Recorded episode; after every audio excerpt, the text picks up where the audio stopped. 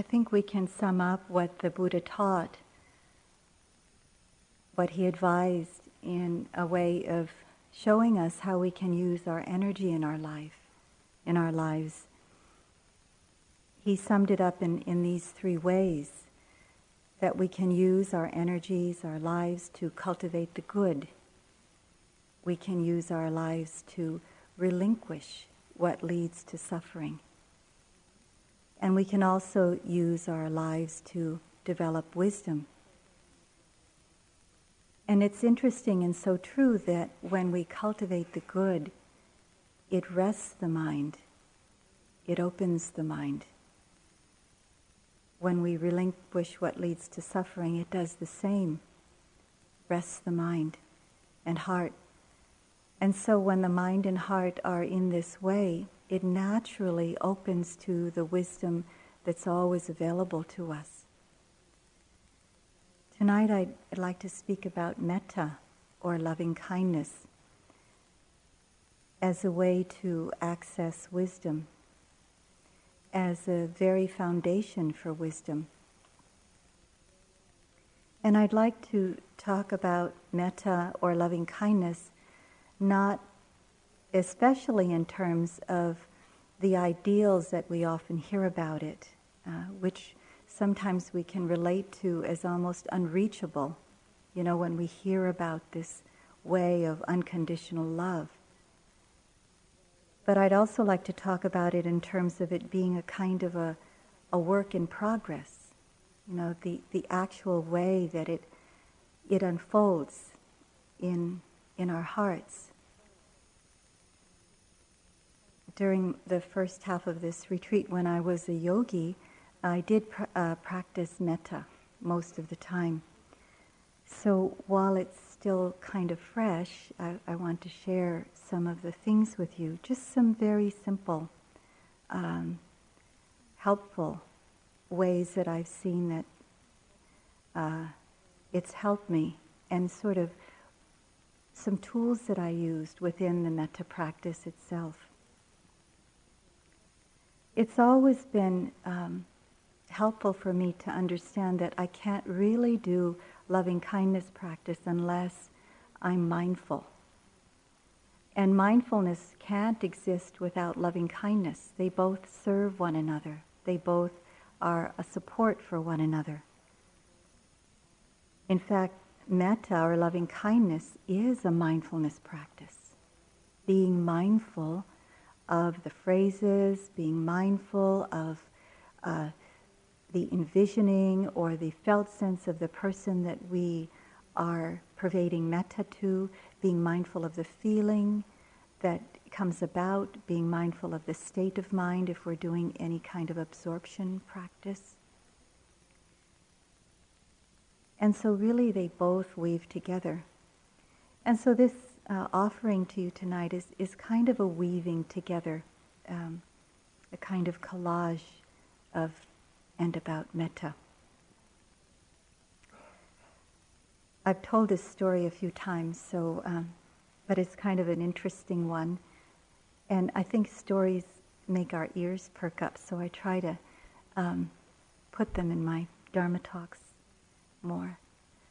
And this one is about when I visited one time U Pandita, one of my Dhamma teachers. And I hadn't seen him for a while, and uh, as you know, U Pandita has been one of our teachers and, and one of our major teachers in the Vipassana practice and also in the Metta practice. I practice both under Metta and Vipassana with U Pandita. But I have so respected him for the way in which he has always turned back the energy towards looking into my own heart and uh, not depending on anyone else to open the heart, train the mind for me.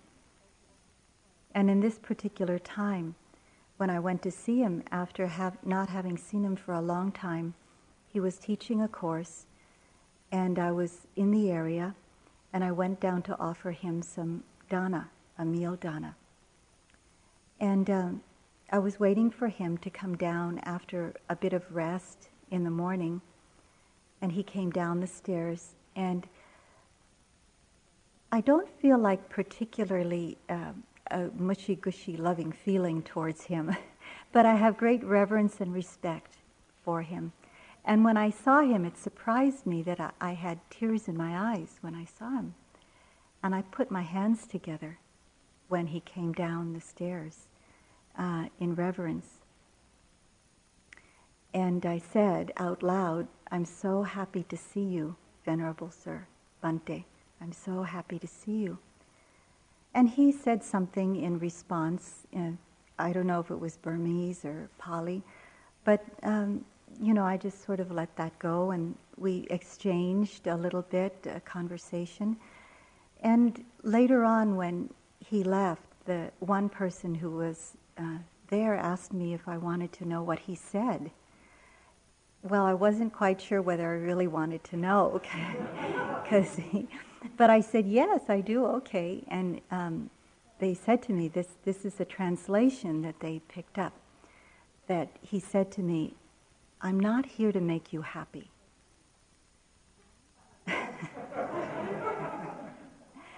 I'm here to make you mindful. And so, okay.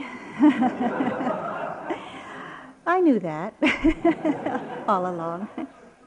In fact, I know one of the things that Munindra has said over and over again, and I think I heard Joseph say this in the first half um, the Buddha solved his own problem. Now it's up to you to solve yours. You know, I would hear Munindra say this to me. And another thing I would hear said is the Buddha pointed the way. It's up to you to follow it. You know, it takes our own efforts, our own walking of the path. And so that is a side of, you know, really the, the dedication and the commitment and the just um, kind of fervor in a way that U Pandita uh, offers the teachings of the Buddha. Just this total commitment to being awake, being mindful. And so that's one part of our practice, you know, being really being mindful and even in our metta practice. And that's been a great model to me. Uh, the way sometimes that U Pandita would bring out the sword of wisdom and, and not pull any punches and just be straight on, you know, and not sit back and say, well, I'll just let this yogi take a few more lifetimes to suffer and to go through rather than just telling me like it is. I appreciate that. And then there's a model of Munindra, who is himself, he's a, he has a balance within himself also, just as U Pandita does.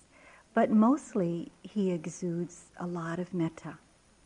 They, people sometimes call him a walking, talking Dhamma encyclopedia, you know, because as many of us have experienced, if you ask him any one question, he can take lots and lots of time to answer even just one question. One time I heard Joseph say in a talk that someone asked a question and he didn't stop until the last person in the room left. I mean, he just has, you know, that much um, enthusiasm in a way for the Dhamma and just so much. And uh, in fact, on, on a recent uh, journey, uh, pilgrimage to, to India that uh, myself and a couple of friends did. Uh, I really was on a pilgrimage to see Munindra, but he wanted us to visit some of the holy places, which we visited two of them. And when we were in Bodh Gaya, uh, there was one time he said, well, okay, well, now we're going to sit. And we were in Bodh Gaya in, in a place where uh, we were doing some practice for a few days or uh, attempting to. And he, uh, someone asked him a question, and he just went on and on and on with the answers, and um, quoting all kinds of the Dhamma from all different sides. It's just a wonderful source. Um, when we were in Sarnath, his uh, just being an example of metta kind of a, a walking metta himself. When we were in Sarnath, you couldn't go down the street without so many people coming up to him and, um, you know, asking him how he was, and then he in turn being so filled with so much metta, caring, connecting so much with that individual. Well, how is your mother? And how are your children? And just that constant connection over and over again, which metta is, connecting and caring, is really what metta is all about. And during that time when we were in Sarnath, I was ill, and um, he was scurrying around like a little mother, you know, looking, making sure that the, the kitchen where we were staying would make me some soup and um, making sure that I was warm and had enough water and all of that. Just, just an example, of just a very pure example of metta. Actually, when we were going down, when we were walking down the streets of Sarnath, what would take us five minutes would, with Munindra take a half an hour or 45 minutes because it would take so long just to get down, not a very long street, you know, the busy part of um, Sarnath. So, metta and mindfulness.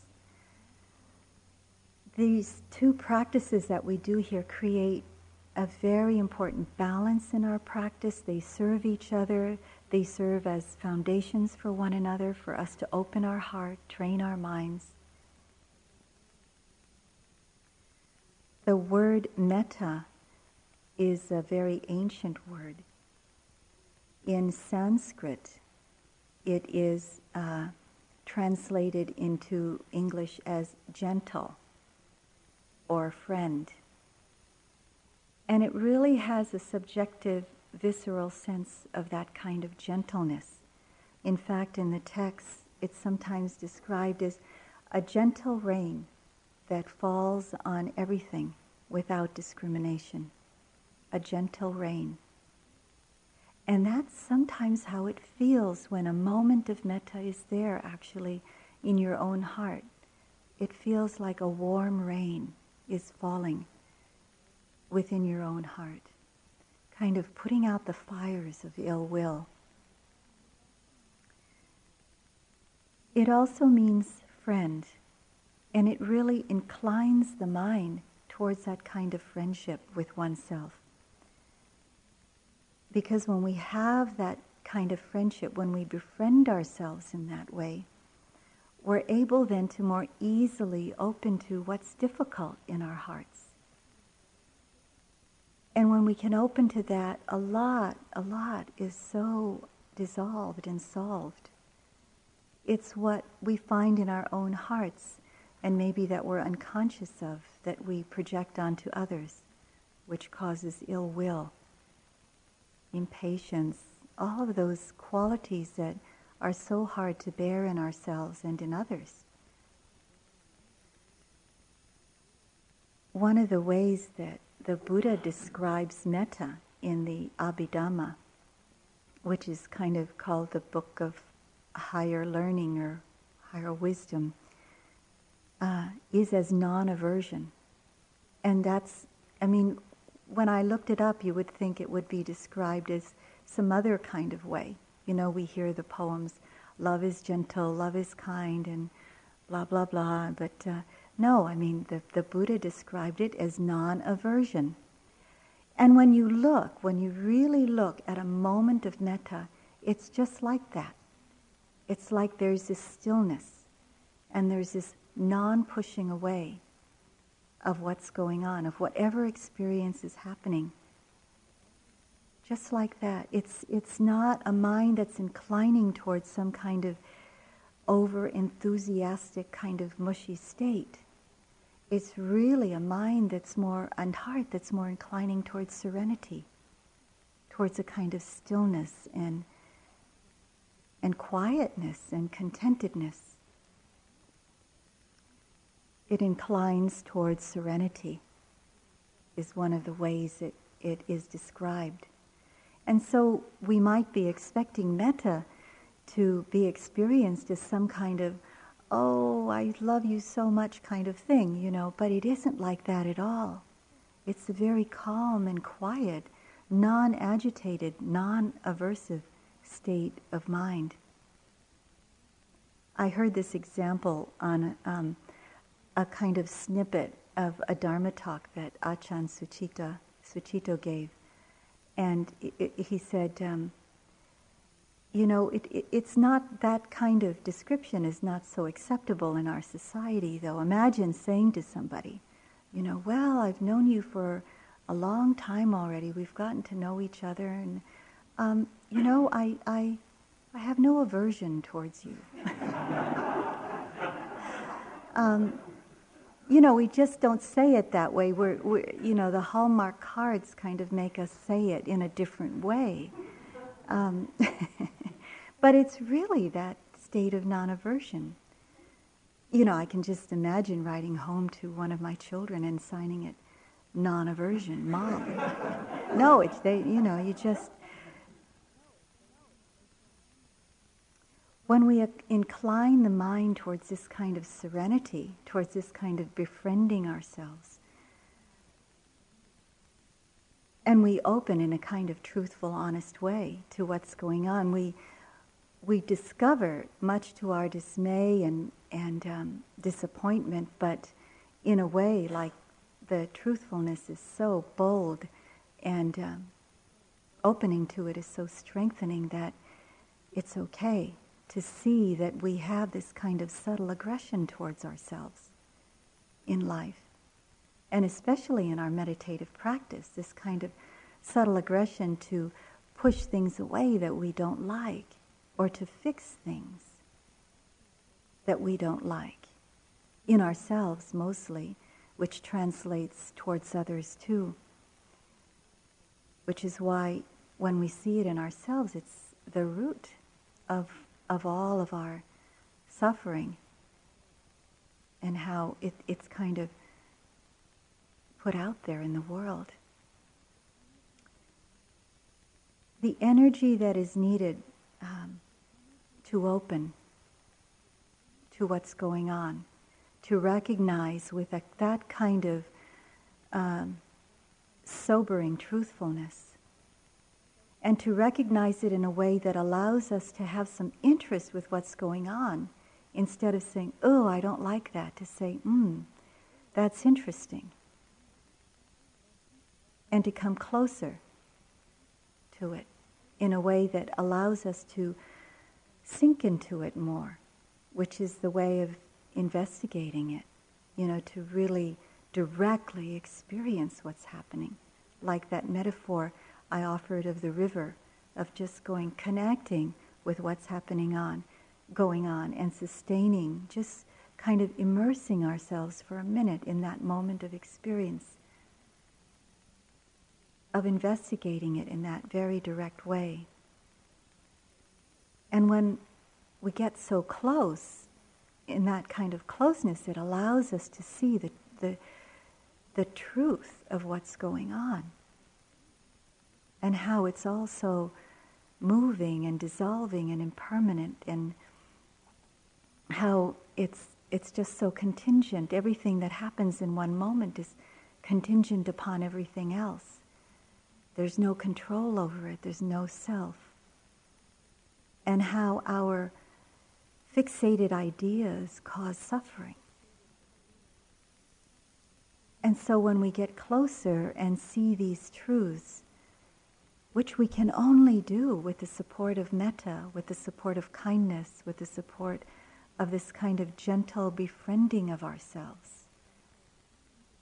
This is the support, this is the foundation for wisdom, which the Buddha talked about one of the ways which, one of the aims of metta is to serve as this very firm foundation for wisdom to arise.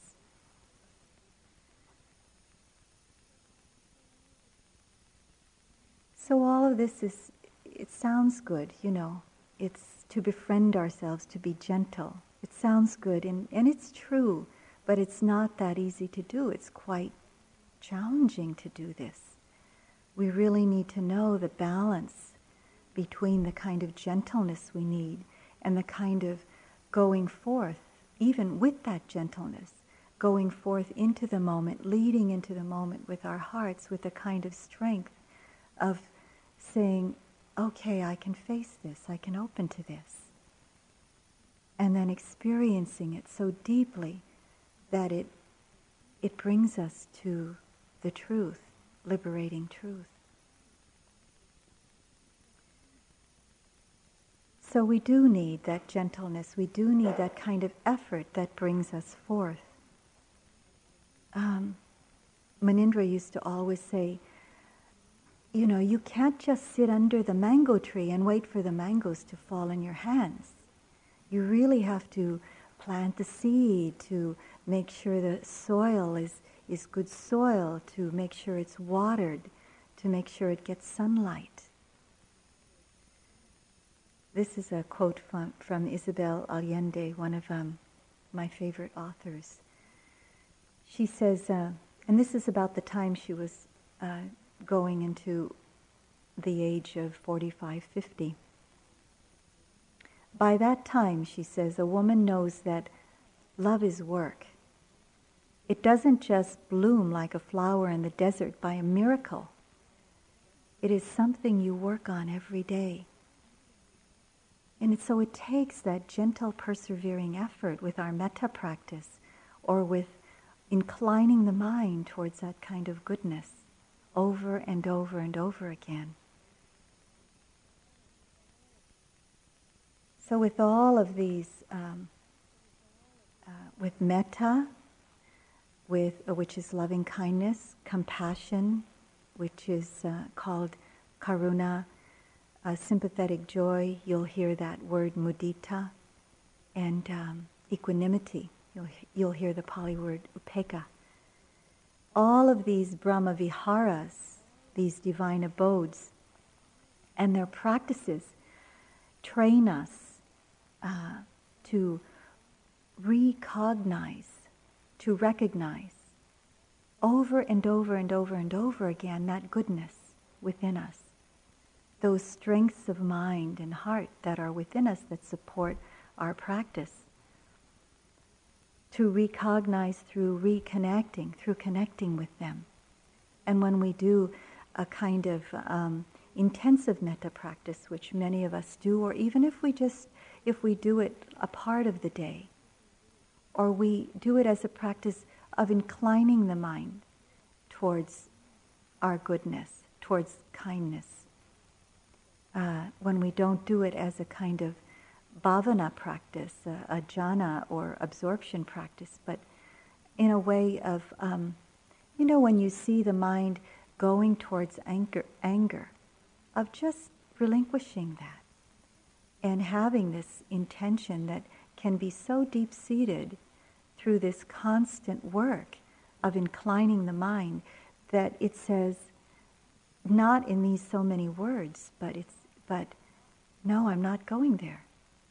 And it just, the mind inclines towards non aversion. So we begin to reactivate the goodness within us this way. And these are the tools that we have to face the diversity of life. Sometimes mindfulness is described as that generosity of heart, that generosity of spirit, that it's a willingness to offer our love no matter what's happening. A willingness to just to give our love even though it's hard for us to give our love. Because we know deep down inside that from our own know, knowing and befriending our own hearts that this is what all beings want. We may not know how to go about it, and so we go about it in unwise ways. But all beings want really this kind of, to know this kind of goodness, this kind of goodness of love, of kindness, of this kind of peace and serenity. And so it's that kind of generosity, that kind of willingness of spirit that says, just as I wish to be peaceful and happy, open my heart may you also open your heart. So it's a giving, even when we know we may not get that in return from people that we love, from people that we have a hard time with. In my in my practice in this last um, last month, and in the in the weeks that I was practicing, when I came to the, the difficult person and open to the difficult person, pervading metta in that direction, it really took effort. You know, some wounds got opened, old wounds from before, the wounds of feeling blamed. And it was really hard to pervade metta in that direction. And one of the only things that helped was to know you too want to be happy, just like me. And so, can I pervade that? Can I offer that to you also? Knowing that I may never get that in return from you or get any kind of acknowledgement or any kind of rectification or reconciliation. And so that was one pathway that I could use in, in my metta practice. It was hard to do, but just keeping at it, the effort to keep at it, really kind of cracked the seed or cracked the shell. It's sort of interesting um, when I came across this. This is from, in the state of Hawaii, there are these general provisions and um, in a lot of people refer to the state we live in as the compassionate state. And one time somebody pointed out to me in the general provisions of the state of Hawaii, there is this one provision on page 30, and it's 5 7.5. And um, the, the title of it is called Aloha Spirit. And so I'd like to read to you what comes out of this from uh, these. This is kind of like um, the general provisions of, of, what the state of Hawaii and its leaders would like to engender, not, not as a law or demand, but what it wants to engender in all of us. This aloha spirit is a coordination of mind and heart within each person each person must think and emote good feelings to others. Imagine this being in a, the general provisions. In the contemplation and presence of the life force, which is aloha, the following un- unuhi, laula, loa may be used. And so um, I don't know what that means. And so the first is a word in Hawaiian called akahai, meaning unity, oh, meaning kindness to be expressed with tenderness. Lokahi, meaning unity, to be expressed with harmony. Olu olu, meaning agreeable, to be expressed with pleasantness. Ha'a ha'a, meaning humility, to be expressed with modesty. Ahonui, meaning patience, to be expressed with perseverance. These are traits of character that express the warmth and sincerity of Hawaii's people. It was the working philosophy of native Hawaiians. Aloha is more than a word, a greeting, or a salutation. Aloha means mutual regard and affection, extends the warmth and caring with no obligation in return. With no obligation in return. So it's kind of that offering, you know, without expecting anything. And all of those other qualities perseverance, patience, modesty, humility it brings forth all of that in us. Of course, that sounds so sometimes unreachable but we experience moments of that. We truly do.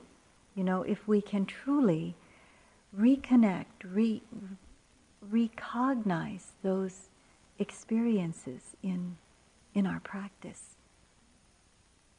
One of the things that I've appreciated Munindra's metta spirit for is that he frequently fed that back to me.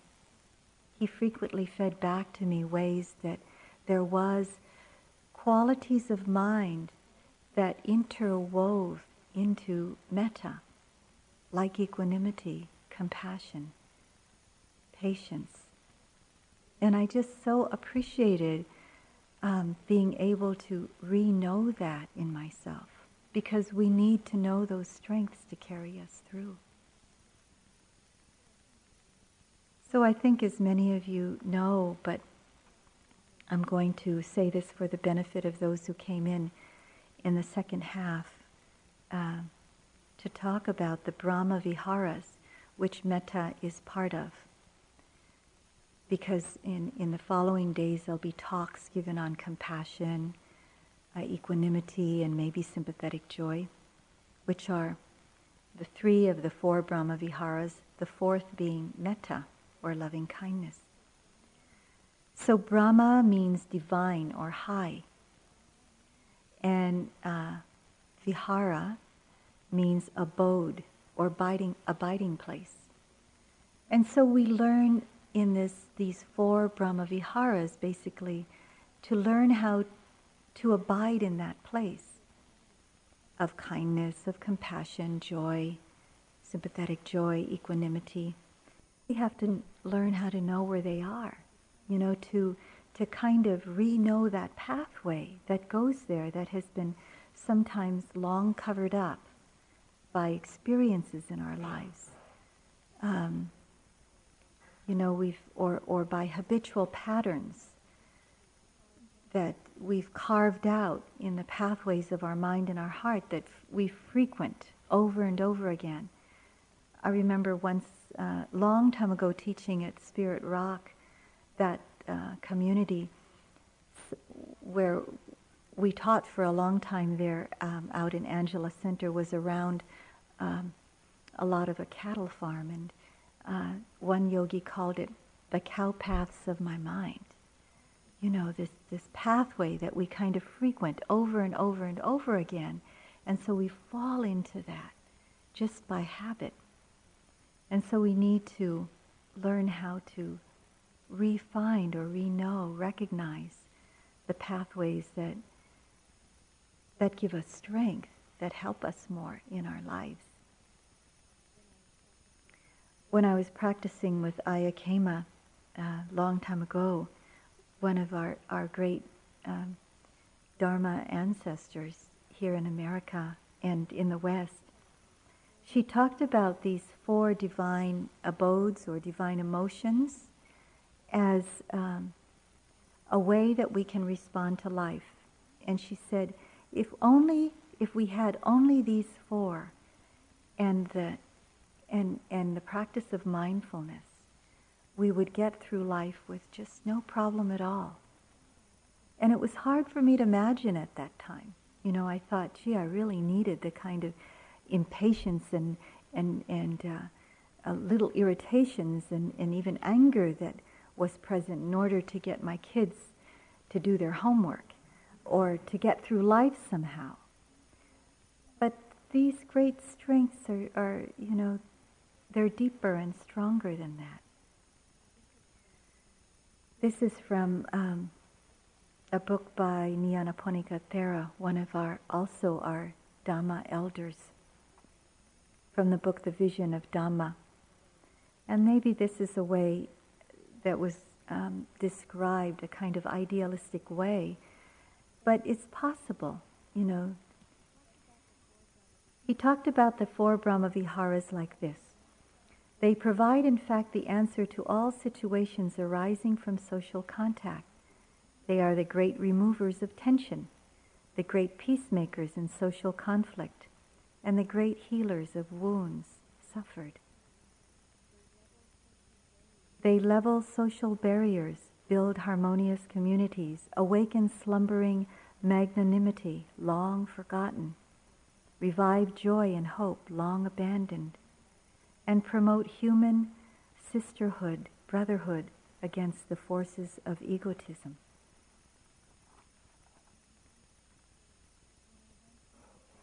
When I went into this practice, uh, this time around, I had this intention, knowing for a long time that I would do metta practice again. I had this intention of having as much willingness as I could muster up to open to whatever needed to be open to because I knew that there were many painful wounds that still in mindfulness practice and vipassana practice kept coming up. And I, and I thought it would be really good to do some metta practice as a way to kind of boost my overall practice. There were many places where I saw in my own mindfulness practice that I could get stuck where I could get lost, where I felt too vulnerable, without any strength, without the balance of strength. And so I, I wanted to develop the strength of metta for that reason. And so I practiced metta in, in these two ways, um, which we use metta actually in two ways. And one is to develop it to incline the mind towards that goodness. That's the first way, to incline the mind towards the goodness. And the other way that we can develop metta, which I did simultaneously, is to develop um, and aim the mind, the experience towards jhana or absorption. And when that happens, you know, when we when we cultivate or um, develop the jhanas or the absorption practices, we learn how to develop or to um, create a mind that is so strong by aiming the attention over and over and over again towards the phrase, towards the person, towards the feeling, over and over and over again. When you do this, it creates this incredible force field that where it's so difficult for anything else to enter. So that's what happens when you do a kind of jhana practice with metta. In that force field, none of the hindrances can come in. Or they, when they come in, they're like so far away. And, um, or so minuscule or porous so the hindrances are kept at bay, and we're able to more, uh, in a more depthful way, experience that kind of unconditional love and kindness. When attachment, aversion, ill will, uh, sloth and torpor, restlessness, doubt are not there, then what naturally arises is a kind of the well-being of love. So it was painful to, you know, to traverse the, the, the terrain of my heart and mind sometimes. And of course, sometimes it wasn't in doing the absorption practices. It was, you know, very blissful. But that wasn't the point for me uh, to strengthen the jhanas or knowing how to access them. It wasn't the point. It was really to be able to open to what's difficult, um, to understand the complete terrain of my heart and mind, to understand it to such depth that I could see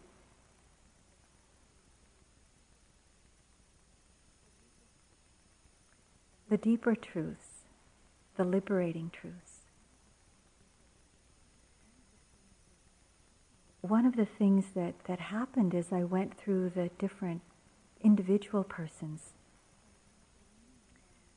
and inclining the mind towards an unconditional acceptance and care of everything within myself, which would transfer towards accepting that within others too. When I came, uh, having done this the, towards myself and then going towards the benefactor, really getting in touch when understanding and appreciating the beauty and the goodness of the benefactor, also appreciating the beauty and the goodness of my own heart.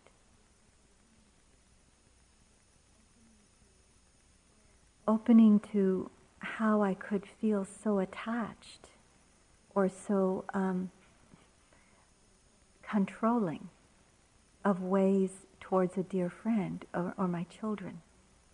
You know, noticing the terrain of attachment, control, uh, different ways that attachment manifests there. Wanting them, you know, to get their lives, or particular ones of them, to, to get it together, like right now. I'm tired of waiting, you know. Um, uh, seeing seeing that and, and then being able to let go in a way that e- where, where I see equanimity come into play where I can let their lives play out, let their, the river of the karma of their lives play out. Not stand back and, and just let them head towards danger, but do what I can, but not ha- be attached to the result of what I was trying to do or trying to help them to do. When turning towards a neutral person, noticing my own unclarity, my own ways of delusion, of not being able to connect. Not just with that person, but mostly with a care and love in myself that a potential that I could have towards a person I didn't even know. And then towards a difficult person, really accepting, connecting with ill will in my heart, that old habit of ill will in my own heart. And coming to realize, you know, that whether, no, it, it didn't matter how a person was acting. You know, it, caring about them didn't depend on how they were. Caring about them depended more on whether ill will was present or absent from my heart. And really basing my connection with them in that and not with how they were acting in the world. Of course, you know, I think there were some questions about this, and um, I just want to clarify how when we do metta practice, it works and it begins on the relative level of things. We must begin with a concept of having a self and of other beings having a self. And that's how we begin the metta practice. One self offering metta to another self. But where it takes us, where it moves, is beyond a dualism, is beyond a separateness. That's where metta moves us towards, but we must begin in that place. That's how the Buddha taught it. By beginning to, uh, also in you know very healthy way, we're developing a healthy sense of self. We need to do that. And when we do that, when we develop a sense of ourselves as, you know, knowing a goodness in ourselves, it's much easier to know that in others, of course. Sometimes we know that through others first. But what, whatever way, developing a healthy sense of goodness about ourselves. And then that, that moves us towards dissolving the boundaries of separateness, moves us from an egocentric way of uh, being towards a more ecocentric way. You know, kind of connected with all of life. Of course, we see in our practice how this egocentrism is such a problem. It, it causes so much pain to ourselves and others. Um, this is a writing from Suzi Gablik. She's what she calls a deep ecologist.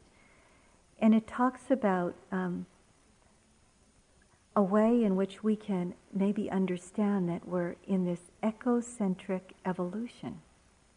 How maybe, she didn't say this, but how maybe we could see metta as being an, a more eco, ECO centric evolution. She said someone made the point that fungus is more essential and crucial to the ecosystem than man. Because if fungus disappeared, then the Earth's whole ecology would be in trouble. Whereas if we disappeared, then everything would thrive and do much better. I, I learned later that fungus is a nitrogen fixer. It's kind of essential for balance.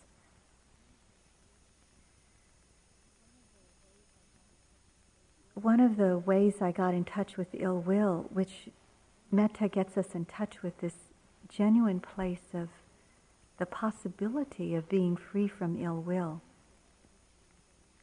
I used a traditional phrase, and I used the phrases in Pali, and then I used a phrase, the first phrase in Pali uh, for oneself, avero homi. The, the, the translation was, May I be free from enmity. May I be free from ill will. And I really wanted this, you know, as a wholesome wanting. Wanted this inclination to be more and more natural in my heart. Because um, I know that when this would happen, everything would fall into place once I worked with this little autistic boy, and just remembering working with him kind of gave me hope that, you know, I could really retrain the mind and heart in that area when it fell into ill will. So remembering this little autistic boy named Daniel, and this autism kind of manifests itself as these very limited patterns of behavior and when I went into this um, way that our community came together to try to help the son of the, the one of the main judges of our community, our job was to help this little boy recognize new pathways of, of mind and heart.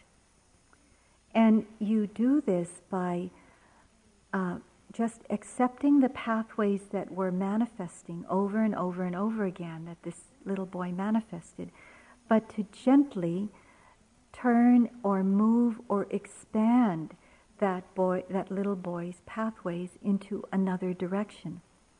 And so one, just one of the things he did was he took his saliva and he went to any place in the room and he, he just went back and forth with his, with his hand up and down with that saliva on the wall, on the on on balls, on playthings, on my hand, on everything.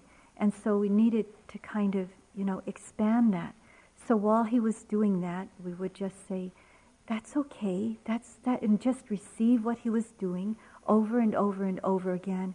Receive it with a kind of kindness and love and acceptance. And then say, Daniel, look at this ball. And then I would just kick the ball and then put the ball in front of him and, and wait until he made the movement to kick. And this was like month after month after month. You know, each one of us had a kind of duty to do this. And I did that among other things, you know, about the ball.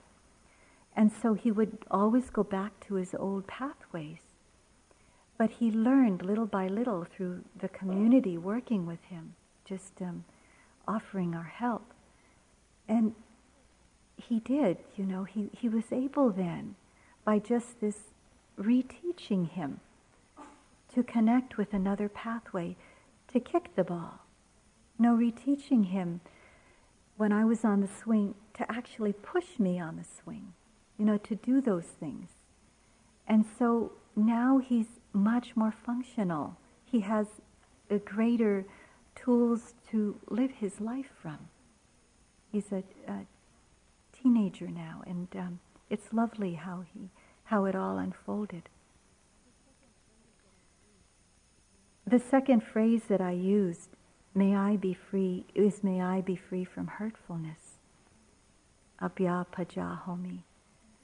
May I be free from hurtfulness. And this was so important to me, not in terms of hurting others, which I, you know, really, truly wanted to be free of also, but also in terms of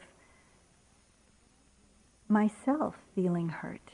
You know, the, the capacity for me to take things so personally to find everything in life is blaming me, to, you know, to take it so personally that everything, my thoughts or whatever happens is so wrapped around, so egocentrically wrapped around me, mine, I.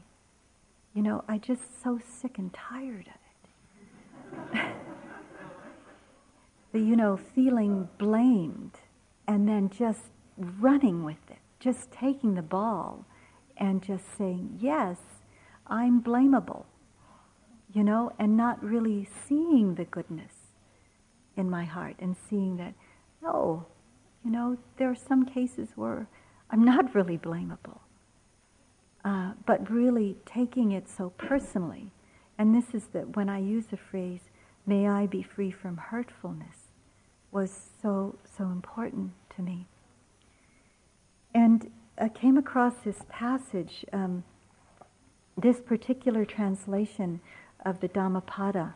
The Dhammapada is an anthology of verses um, attributed to the Buddha. And this particular translation is from uh, Thanissaro Bhikkhu of the um, Metta Forest Monastery in California. So I'll read the whole thing, and, and this is uh, the first part, and this is uh, the part that has to do with pairs. Phenomena, I like his translation, by the way, because it has to do with the heart. Phenomena are preceded by the heart, ruled by the heart, made of the heart. If you speak or act with a corrupted heart, then suffering follows you as the wheel of the cart, the track of the cart that pulls it. Phenomena are preceded by the heart, ruled by the heart, made of the heart. If you speak or act with a calm, bright heart, then happiness follows you like a shadow that never leaves. And then this is the second part, which really kind of got to me.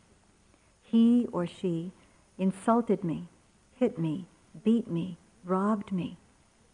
For those who brood on this, hostility is instilled. Wow, did that get me? And then the second part of that pair. She, he insulted me, hit me, beat me, robbed me. For those of you, for those who don't brood on this, hostility is stilled. Hostilities aren't stilled through hostility, regardless. Hostilities are stilled through non hostility. This is an unending truth. So I just so wanted to, you know, find a place where I wasn't taking hostility, ill will, blame so personally. And then, you know, finding that place so deep in my heart that maybe I didn't do that as much out there either. And in relationship to that, you know, the blame that came with fault finding. Um, in, in the last uh, the last phrase that I used is, may I know how to protect my own happiness.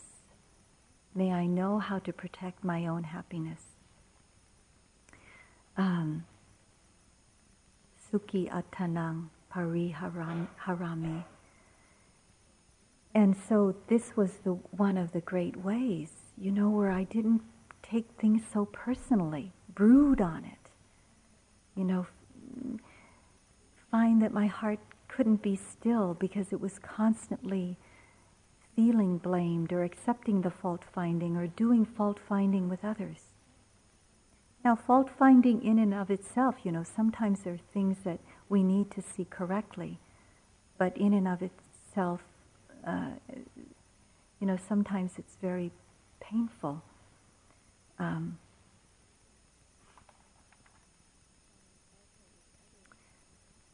I found also this other passage from these stories. It's wonderful.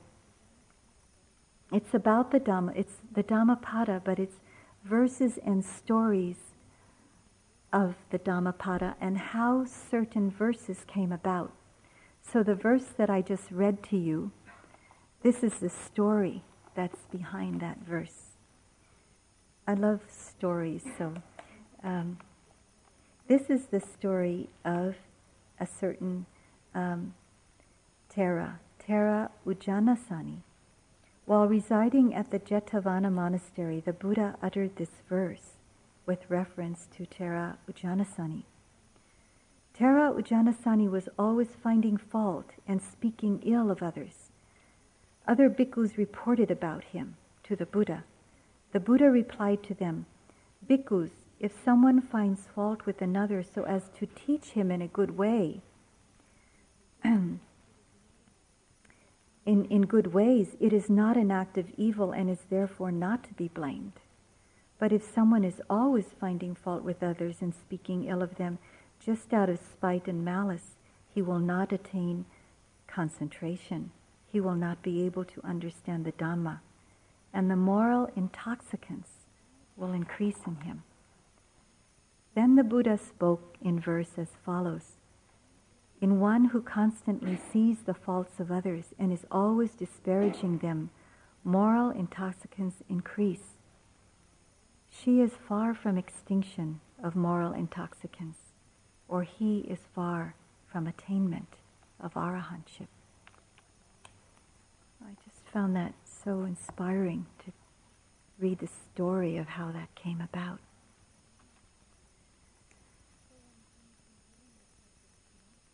So when in, in doing the practice of metta, we're, we're supporting, we're, we're reconnecting, we're in sometimes, you know, in some ways creating the energy around balance, patience, deep composure, the courage to open to the dark places. We do that in metta. It's not always easy. I mean, most of metta practice is challenging to open to everything that we experience as a human being, to really accept whatever is there, to develop that truly wholesome sense of ourselves as a spiritual human being. Because spiritual doesn't mean just, you know, just totally pure. I mean, that's the aim, but uh, on the way there, it's the kindness to open to everything that makes up this heart and mind. I was at a recent, um, taught a recent retreat, and Alice Walker was there, one of the yogis. And she wrote this poem quite some time ago, but um, just wanted to to acknowledge her as a, a, she was in that retreat, which was very, very challenging. Um, had great composure, and uh, her practice of metta that she does in the Tibetan way or Tonglen really, really showed. And she actually wrote this poem in 1973. This poem, the ex, this is an excerpt from her poem called New Face. I have learned not to worry about love, but to honor its coming with all my heart, to examine the dark mysteries of the blood with headless heed and swirl, to know the rush of feeling swift and flowing as water. The source appears to be some inexhaustible spring within our twin and triple selves. The new face I turn up to you no one else on earth.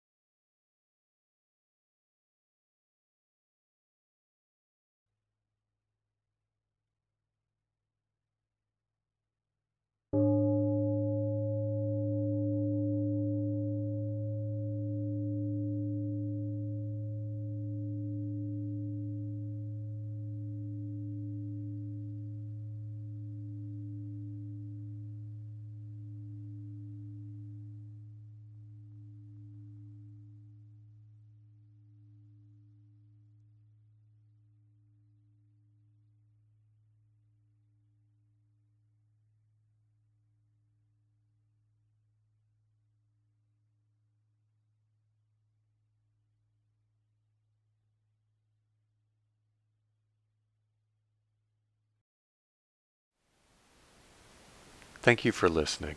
To learn how you can support the teachers and Dharma Seed, please visit dharmaseed.org slash donate.